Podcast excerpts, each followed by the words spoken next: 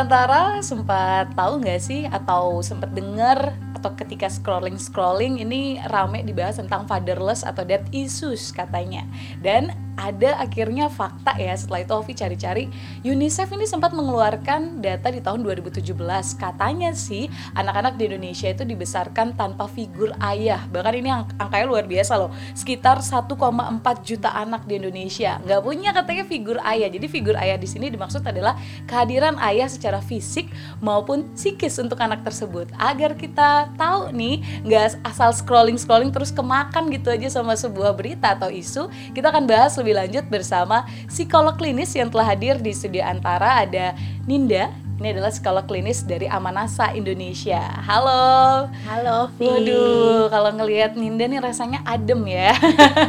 adem loh. dan untuk menyejukkan bapak-bapak di luar sana yang katanya nih Indonesia kekurangan figur ayah. Anak-anaknya katanya kurang dibesarkan. Emang gitu nih, Ninda? Oke. Okay. Uh, eh, sebenarnya ya kita kembali lagi ke konsep keluarga di mana memang e, berkeluarga itu ada ayah dan ibu gitu. Nah, ketika punya anak, kebanyakan beban itu diberikan kepada ibu, tanggung jawab ibu. Dan ayah stereotipnya adalah mencari uang di luar.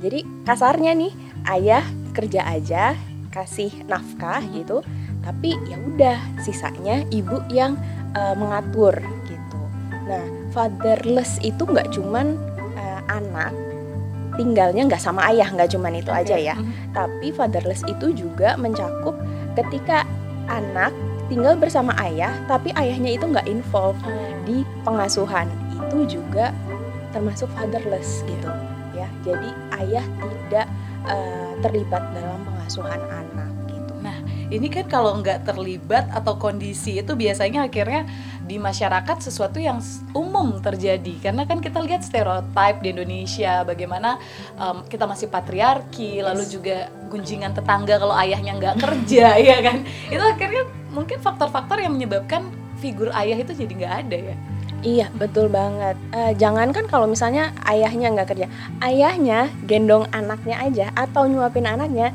itu bisa keluar komentar ibunya ke mana oh. gitu. Padahal kan nyuapin anak nggak harus yeah ibunya aja, ayahnya juga bisa kan sebenarnya. Ah, kalau yang menarik ini juga kalau kita ngelihat dari sisi psikolog sendiri ya, psikolog klinis melihat hal tersebut.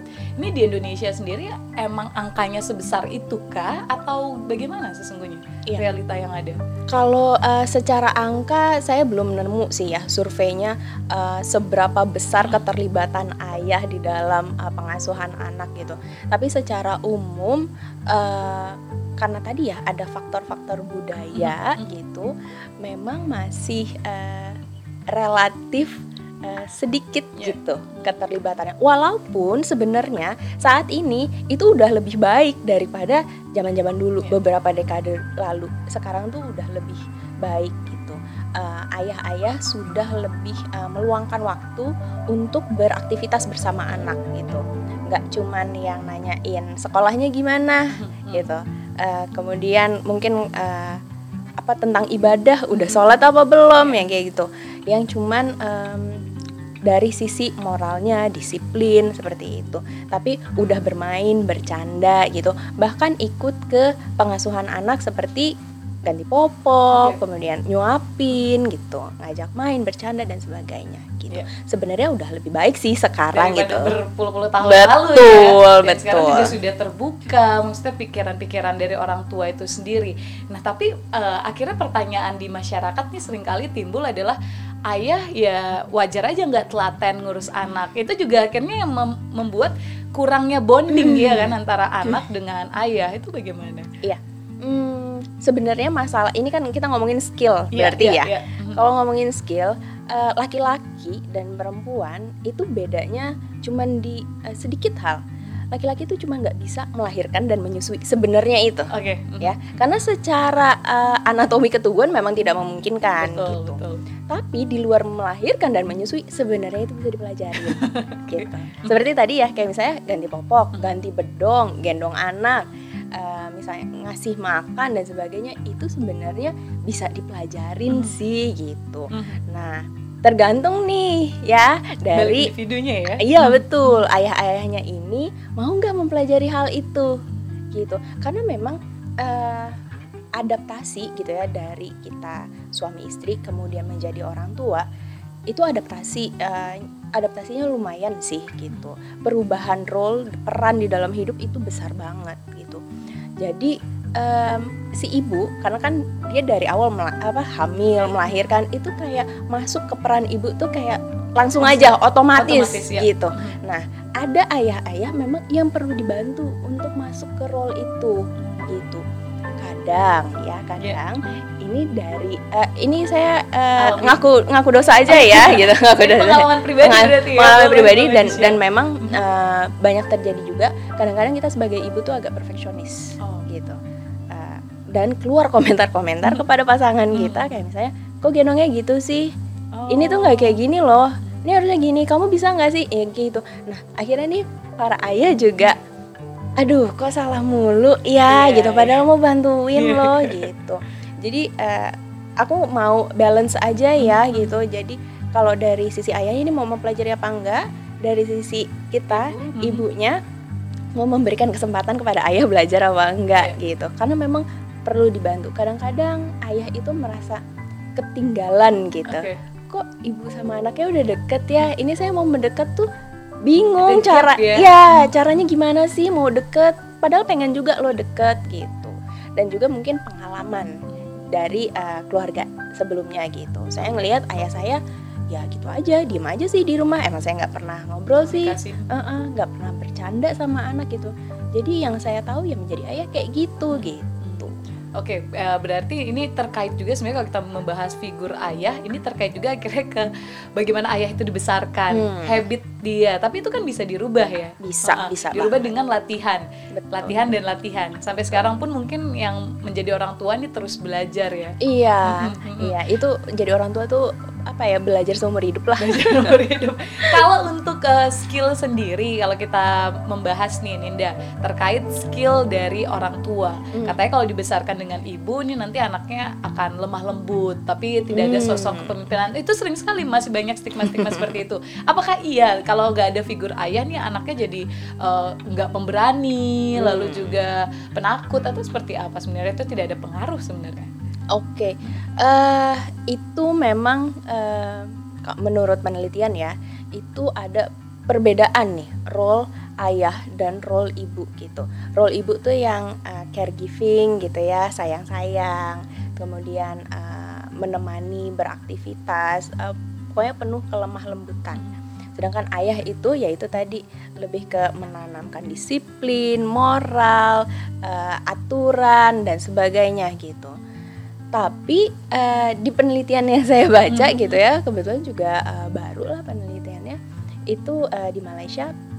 Yang pertama uh, kalau misalnya yang lebih lemah lembut memang uh, perbedaannya itu signifikan. Ibu akan lebih uh, terlibat di aktivitas seperti caregiving itu gitu. Nah ayah cenderung enggak gitu.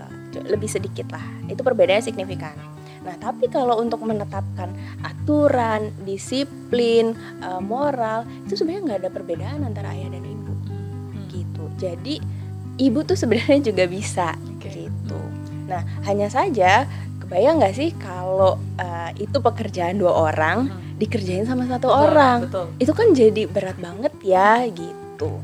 Karena memang ya butuh dua orang sih untuk uh, apa namanya membesarkan anak ini bahkan kalau di kota-kota besar nih kita lihat sekarang bagaimana melihat sosok ibu yang bekerja mm -hmm. ayah juga bekerja mm -hmm. ini kan anak cenderung biasanya akan ditinggal bersama omnya atau ah, tantenya ah, iya. bahkan kakek dan neneknya mm itu juga kan akan membentuk kepribadian anak itu ya betul betul uh, kita sebutnya significant others ya significant othersnya anak itu berkontribusi terhadap uh, perkembangan anak kalau di psikologi itu 30% itu keturunan ibu bapaknya kayak gimana gitu.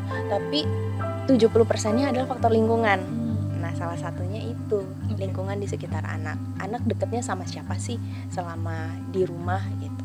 Berarti hal yang wajar adalah anak mencari sosok yang paling dia dekat entah itu sama ibu ayah kakek atau neneknya gitu ya?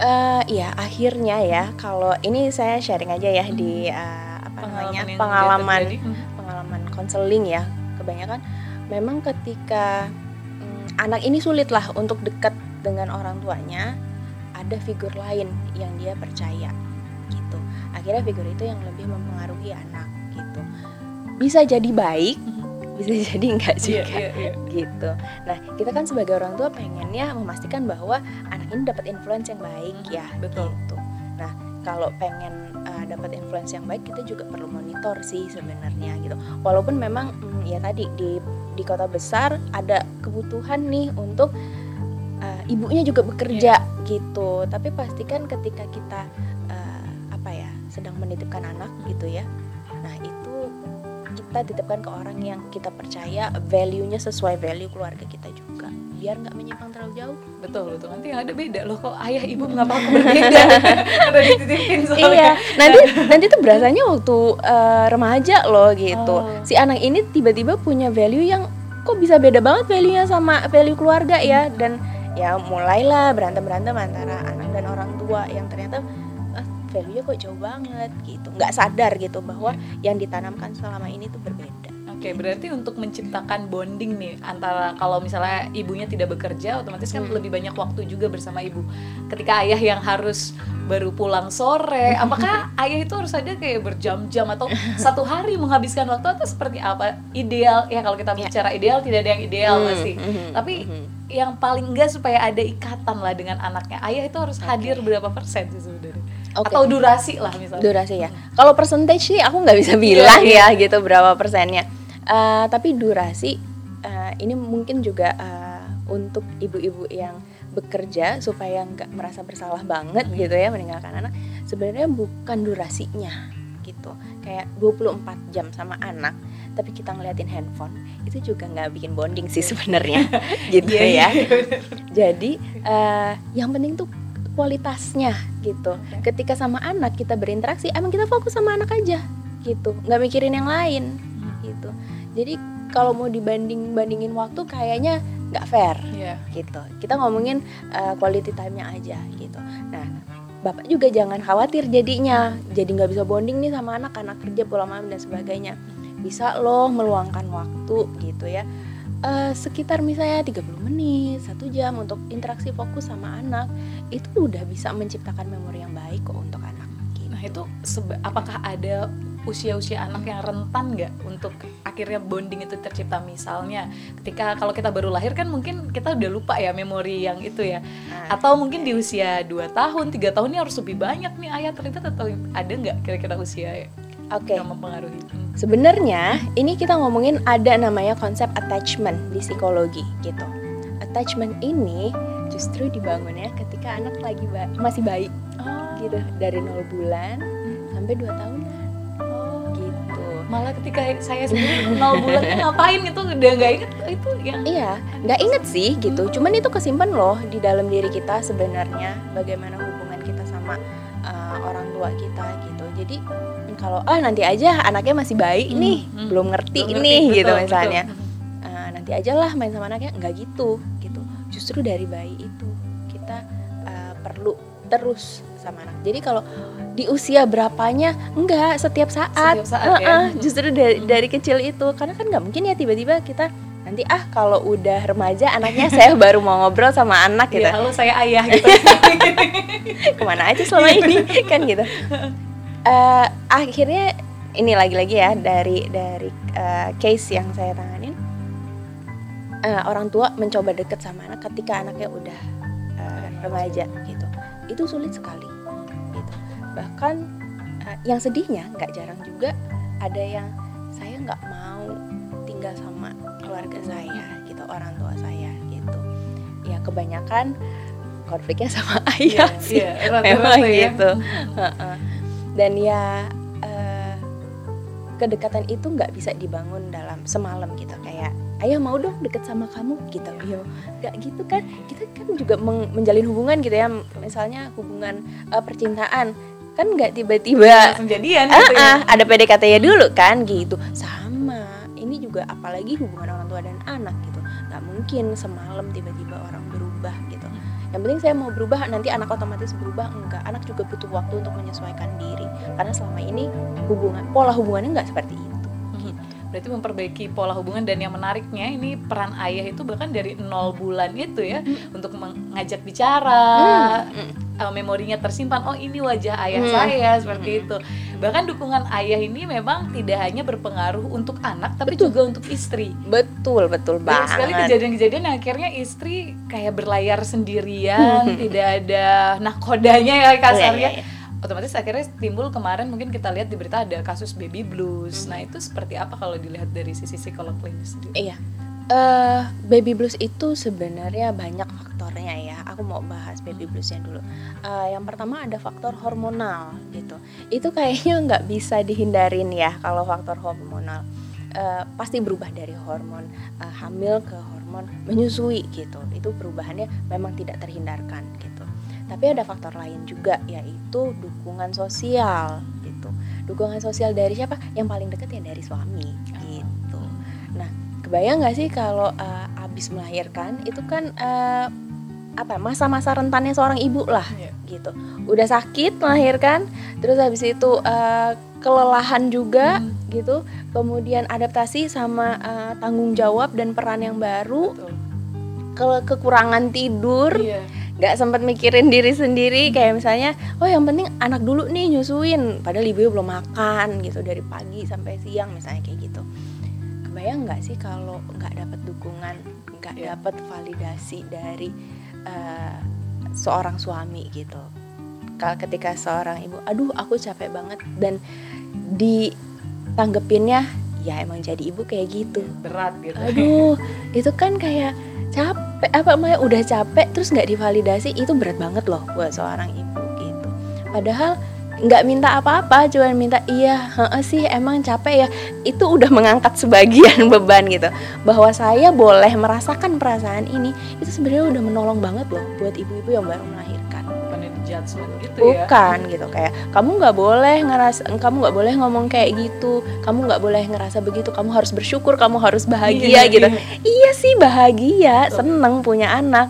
Cuman kan saya capek juga. Itu bukan bukan emosi itu bukan uh, apa ya cuman boleh satu di satu saat. Tapi boleh loh barengan gitu. Ada senengnya dan ada kelelahannya juga. Itu mungkin banget dan itu sangat penting untuk ya salah satunya mencegah adanya baby blues karena itu kan akan berpengaruh dengan psik psikis seorang ibu terhadap membesarkan buah hatinya. Betul, betul. Itu juga di penelitiannya juga bilang kayak gitu sih. Jadi uh, father involvement, keterlibatan seorang ayah itu mempengaruhi perkembangan anak. Dan media apa variabel mediatornya itu adalah kesejahteraan ibu yeah, yeah. gitu. Dengan ibu yang lebih sejahtera, uh, lebih apa ya? Lebih happy yeah. gitu dia juga uh, seorang ibu juga membesarkan anaknya juga lebih apa ya lebih all out hmm, mungkin ya gitu ya. lebih total hmm. jadinya ya perlu digarisbawahi mungkin sejahtera yang dimaksud di sini bukan masalah materi betul, ya betul betul sejahtera di sini ada dukungan itu sudah lebih dari luar biasa kita bisa betul. dapat sebagai perempuan begitu betul betul nah kalau case nya adalah uh, ketika orang tua hmm. kita bisa lihat uh, jika, uh, kalau kita sih berharapnya dibesarkan oleh dua ya ada yeah. ayah dan juga ibu tapi Betul. ketika tidak di, tidak ada sosok ayah ini menanggulanginya seperti apa Iya. Uh, dukungan apa yang harus dibantu oleh orang-orang sekitar atau bagaimana? Mm. Jadi yang tadi saya bilang bahwa sebenarnya ibu juga bisa sih mm -hmm. mengambil peran itu, cuman kan akan berat sekali ya ketika uh, apa namanya seorang ibu tuh menjalankan dua peran gitu uh, mungkin kita bisa berkaca dengan uh, apa namanya di film-film gitu ya ketika tidak tinggal dengan orang tuanya mungkin diasuh oleh paman dan bibinya dan dia memperlakukan uh, apa paman dan bibinya yeah. itu menjadi seperti orang tuanya sendiri gitu dan father figure-nya diambil dari situ biasanya oh. gitu walaupun ya uh, akan berbeda. Gitu. Tetap aja ada ada kekurangan. Nggak 100% lah gitu yeah. dapat father figure gitu. Karena bukan ayahnya yang sebenarnya. Seperti itu. Jadi hmm, boleh banget nih kalau misalnya kita punya kerabat ya yang uh, kita tahu uh, single parents entah itu uh, ayah atau ibu gitu ya uh, ditanyakan butuh bantuan apa terutama untuk pengasuhan anak ini gitu. Oke. okay Berarti kita harus peka juga ya. Iya Kalau dong. kita melihat ada keluarga yang ternyata dia harus membesarkan anaknya sendiri, entah itu suaminya, kadang-kadang kita lihat case-case mungkin di Indonesia suami kapal pesiar. Nah itu contoh yang Iya, paling iya. sering terjadi. Mana figurnya ya secara materi ada, tapi figurnya yang tidak ada. Jadi kita sebagai keluarga mungkin harus lebih peka dan aware seperti Mm, itu. Kalau untuk dukungan sendiri terhadap anak, apakah ada nanti ke depannya yang bisa dilakukan atau ketika anak sudah remaja terlalu terlambat mengenal sosok ayahnya, apa yang harus dilakukan? Akhirnya apakah mengulang lagi dari nol? Kita sering uh, keluar bareng bersama ayah atau bagaimana? Maksud- Ketika case seperti itu. Maksudnya eh, nanti anaknya tuh kenalan Iya, ketika karena figurnya Ah, baru oke. dirasa ketika dia dewasa mungkin atau bagaimana anak itu harus menghadapi ah ini ayah ya ya kecanggihan itu. Iya kan? Iya, iya. harus sering keluar kah? Atau harus bagaimana? Iya, eh pertama eh itu perlu datangnya dari orang tua, nggak dari anaknya gitu. Karena anak kalau udah merasa ditolak gitu ya kayak, aduh saya nggak penting ya, itu akan sulit sih untuk untuk maju mendekati gitu. Karena mm, secara ah, analisis power ya gitu, orang tua kan powernya lebih tinggi Iya. gitu ya dibanding anak gitu. Jadi yang perlu menurunkan itu orang tuanya gitu untuk mendekatkan diri ke anaknya gitu. Kalau anak disuruh ngejar itu agak susah sih gitu. Jadi kalau misalnya ada kok ada yang aduh kayaknya saya selama ini salah ya Iya. gitu. Saya kurang deket ya sama anak gitu. nggak apa-apa dicoba aja gitu. nggak ada kata terlambat nggak ada. Anak tuh kalau dapat permintaan maaf dari orang tua tuh juga luluh kok sebenarnya gitu. Kayak oh ya ampun orang tua saya tuh menyadari ya bahwa selama ini tuh uh, kurang kehadirannya. Dan saat ini mereka mau memperbaiki anak akan sangat apresiasi sih Iya. biasanya gitu. Oke. tapi jangan dipaksa Iya, gitu. kamu harus ngobrol ya gitu. Jangan. Nah ini kalau kita lihat memang tadi mengutip juga kata Ninda selama beberapa belas tahun nih sudah membaik ya di Indonesia Hmm. sendiri. Mungkin kita bisa lihat banyak campaign terutama yang diinisiasi oleh ayah ya banyak ada bapak asi Iya, atau ayah asi, ayah asi. terus ada hal-hal lain nah itu bagaimana eh, Ninda melihat efektivitas dari adanya grup-grup seperti ini Iya, eh, kalau itu mungkin aku ngelihatnya bahwa eh, awareness father involvement ini udah cukup baik di Indonesia. Walaupun mungkin belum rata gitu. Tapi ada loh komunitas-komunitas yang memang sudah aware bahwa oh ya saya harus lebih terlibat ke keluarga saya. Atau mungkin juga dari pengalamannya sendiri bahwa aduh eh, saya tuh pengen ngobrol sama ayah saya tapi kok nggak bisa. Saya nggak mau nanti eh, anak saya kayak begitu merasakan kayak begitu. Itu banyak banget yang berpikir kayak gitu. Jadi eh, awarenessnya udah udah mulai naik gitu. Nah, tinggal dikencengin lagi aja nih gitu. Walaupun memang kalau efektivitas saya nggak tahu juga ya. Iya, iya, itu harus riset lebih lanjut Iya, lagi. riset dari programnya kayak gimana itu eh, saya kurang tahu sih kan Hmm. karena bukan bukan yang jalanin risetnya juga. Iya. Cuman eh, udah udah baik sekali kok. Ya, berarti memang gerakan-gerakan itu yang sudah ditunggu dari zaman dulu ya. Di Indonesia masih kayak nggak Indonesia Asia mungkin bisa Hmm. dibilang masih peran laki-laki tuh untuk mengurus rumah selalu dianggap kayak ah ini nanti deh tidak eh, maksudnya ada dianggap nggak telaten lah terus Hmm. juga nggak bisa dan lain-lain. Iya. Heeh. Betul. Nah, untuk ke depannya nih, tentu ini akan menjadi adanya gerakan sebagai awal. Ini kan kita juga udah happy ya, Hmm. Dari sisi psikolog sendiri. Ke depannya kira-kira apa lagi nih yang bisa kita lakukan, khususnya untuk meningkatkan lah kepekaan ayah untuk ikut terlibat mengurus anak. Oke, Hmm. eh ini semuanya diawali dari diri kita sendiri ya gitu. Eh dan nggak nggak cuman laki-lakinya aja, perempuannya juga udah bisa juga kok untuk kasih influence lah Iya, gitu. Ini mungkin cerita aja ya pengalaman pribadi. Eh, jadi sebelum menikah Iya. gitu, saya itu ngomong sama eh, suami gitu bahwa nanti kalau udah nikah aku nggak mau anaknya kotor itu dikasih ke aku. Kalau udah bersih kamu ajak main. Kalau kotor balikin lagi ke aku. Aku nggak mau kayak gitu. Ya aku eh, aku frontal sih Iya, waktu itu langsung ngomongnya. langsung kayak gitu. Pokoknya bersih eh, kotor kita sama-sama gitu. Kemudian eh, yang kedua aku juga kasih tahu coba deh kamu pikirin kalau kamu nggak deket sama anak terus tiba-tiba anaknya udah gede gitu. Nah datang ke kamu cuman mau minta uang aja. Kamu mau nggak? Kamu sedih nggak sih? Cuman kayak jadi ATM aja buat anak sedih kan gitu. Nah hal-hal itu sih yang uh, aku coba untuk uh, apa ya ungkapkan ke pasangan gitu.